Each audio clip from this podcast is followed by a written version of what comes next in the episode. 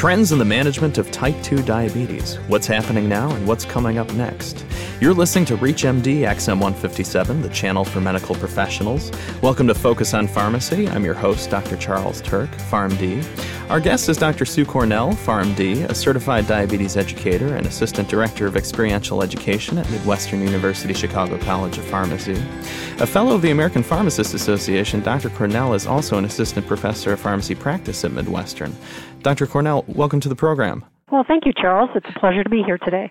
And we'll be discussing current trends in uh, diabetes management. And I wanted to start off by asking about those trends. What exactly are we seeing in the type 2 diabetes population? Well, unfortunately, we're seeing a huge epidemic in this disease, and mainly in type 2 what's happened over the years is as the world has evolved and people have evolved, we've seen an increase in food, we've seen a decrease in activity, we have multiple cultures coming to the United States and you know worldwide, and it's actually estimated that worldwide, every 10 seconds, someone dies from diabetes.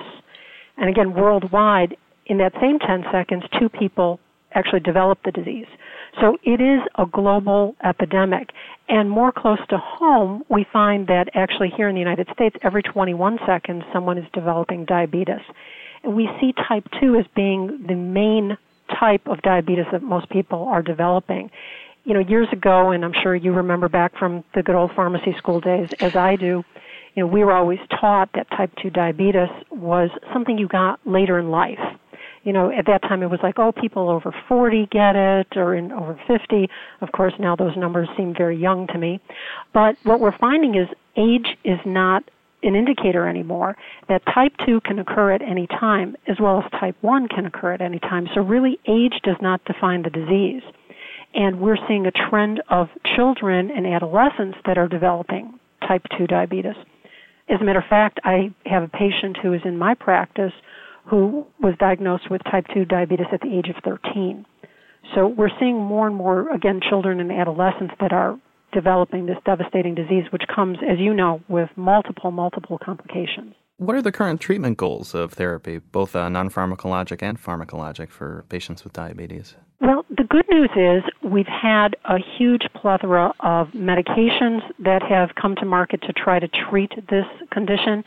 The other good news is it is something that can be treated with some simple, very simple lifestyle modifications.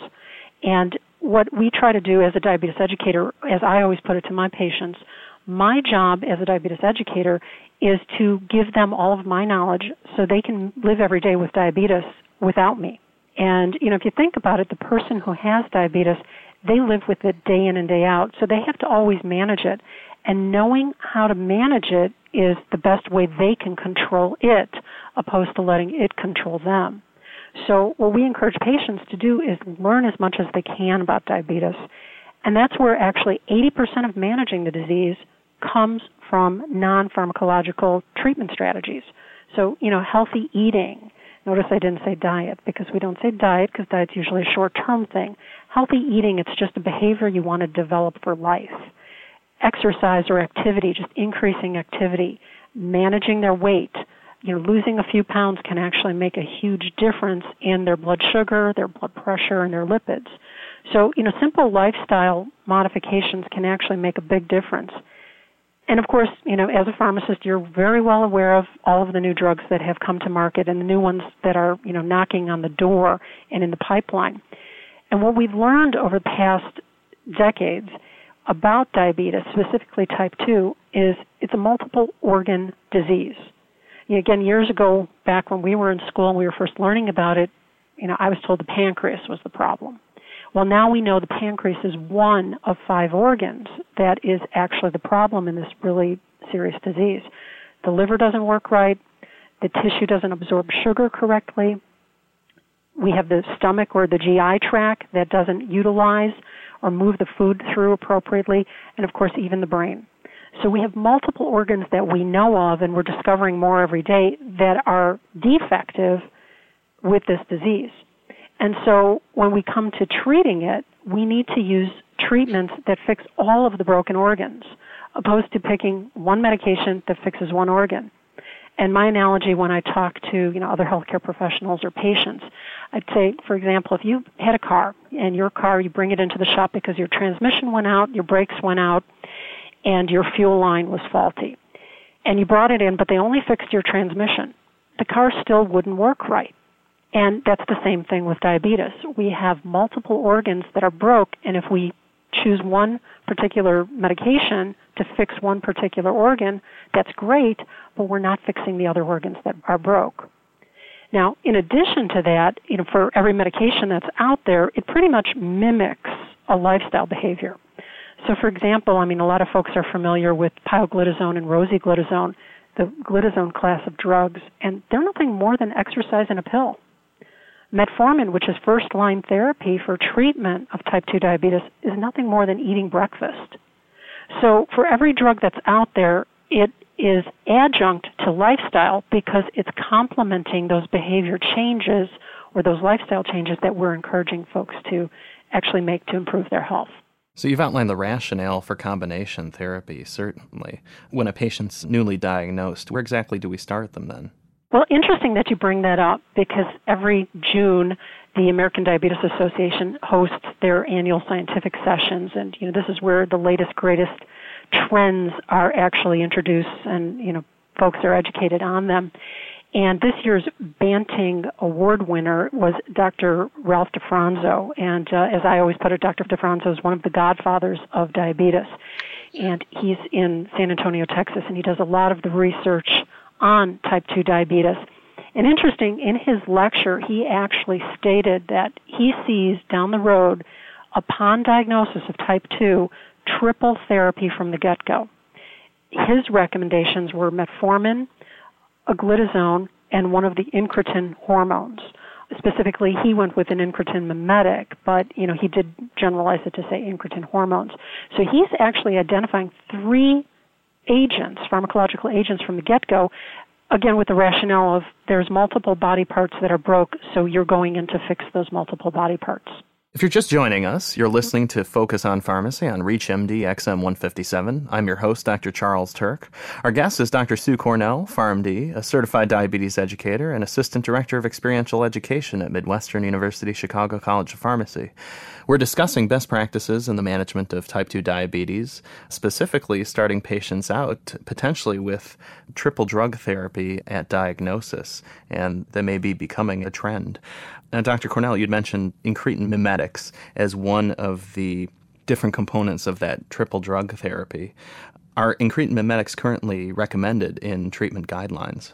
In the treatment guidelines, the ADA algorithm that was actually introduced and published in the latter half of 2006, they're actually not on that algorithm. But interestingly, the reason or the rationale behind it is when the consensus group met to come up with kind of a roadmap, for lack of a better term, or the algorithm on the treatment of diabetes, of type 2 diabetes in particular, they had set some clear guidelines because, again, with the plethora of drugs out there, where do they go with this? And one of the things that they had discussed was, you know, whether you agree with this or not, they discussed not utilizing drugs or placing them in the algorithm if they hadn't been on the market for at least six years within the United States. So with that being said, many of the newer agents that we're very familiar with and we're actually, you know, in favor of using, they are actually not in that algorithm. However, in the revision of this algorithm, I do expect to see them definitely showing a presence. And the rationale behind that as well is because some of the newer agents have a better side effect profile, should we say, than some of the older agents you know, one of the big concerns with diabetes and medication is weight gain. Many of the agents that are actually listed on the 2006 algorithm, one of the adverse effects is weight gain. And here you have a person, you know, with diabetes, you're telling them to lose weight, but the drug is causing them to gain weight. They're kind of going, well, what should I do here? The newer agents are either weight neutral or encourage some weight loss. And that's where the newer agents may actually show a better or favorable effect as first line therapies down the road. Not to mention that one of the things coming up now too, again we talked about the multi-organ dysfunction with diabetes, but diabetes is a progressive disease.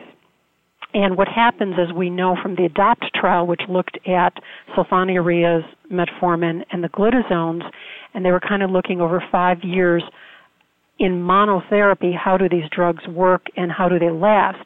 And in all cases, you know, over five years of time, the disease progressed and the patients actually lost control of their A1C. It actually, the A1C increased. You know, with of course the glitazones being most favorable at keeping, you know, the A1C to a lower end. However, what we're looking at is that monotherapy alone just wouldn't control that A1C. So, you know, with that being said, the ultimate goal is how do we preserve or prevent the progression of diabetes? And with that, we're looking at how do we save the beta cell? Because the destruction of the beta cell is what progresses the disease. If the beta cells are not producing insulin, then that's where the disease progresses, and that's where most patients will end up using insulin. And what's really interesting, and you've probably heard about the study that was done in China with a group of patients that were immediately, you know, newly diagnosed with type 2 diabetes, they were actually put on an insulin pump for two weeks and then taken off. And after two years, 40% of those people still did not have diabetes. So their diabetes went into a remission and stayed in that remission for two years to date. So we're seeing resting the beta cell or saving the beta cell at an early intervention can actually go a long way. So when a patient's newly diagnosed, it's not necessarily even too late. Correct. And then you'd also mentioned sulfonylureas. Are those a dying breed? You know, and sulfonylureas were the first drug oral agent that came to market, and you know that was a nice alternative for folks from insulin who were you know not fond of injecting themselves several times a week or you know once or twice a day back in the 70s and 80s. So when sulfonylureas came to market, they definitely had a place. But as we have learned more about the disease, we're finding that really sulfonylureas are not fixing a broken organ. I mean, you'd think they are because they're helping the pancreas to secrete insulin, but they're actually having the pancreas secrete what we call phase 2 insulin. And the body doesn't really need more phase 2 insulin at the time of diagnosis or after. It needs the early phase insulin or phase 1 insulin, which sulfonylureas are not helping. So they're not commonly used as first line. And to answer your question, yes, I do see them kind of decreasing and kind of going away or subsiding over the years to come. We've been talking with Dr. Sue Cornell about treating type 2 diabetes. Dr. Cornell, thank you so much for being our guest. It was a pleasure to be here today, Charles. I'm Dr. Charles Turck. You've been listening to Focus on Pharmacy on ReachMD XM 157, the channel for medical professionals. Please be sure to visit our website at reachmd.com featuring on demand podcasts of our entire library. For comments and questions, please call us toll free at 888 MDXM 157, and thank you for listening.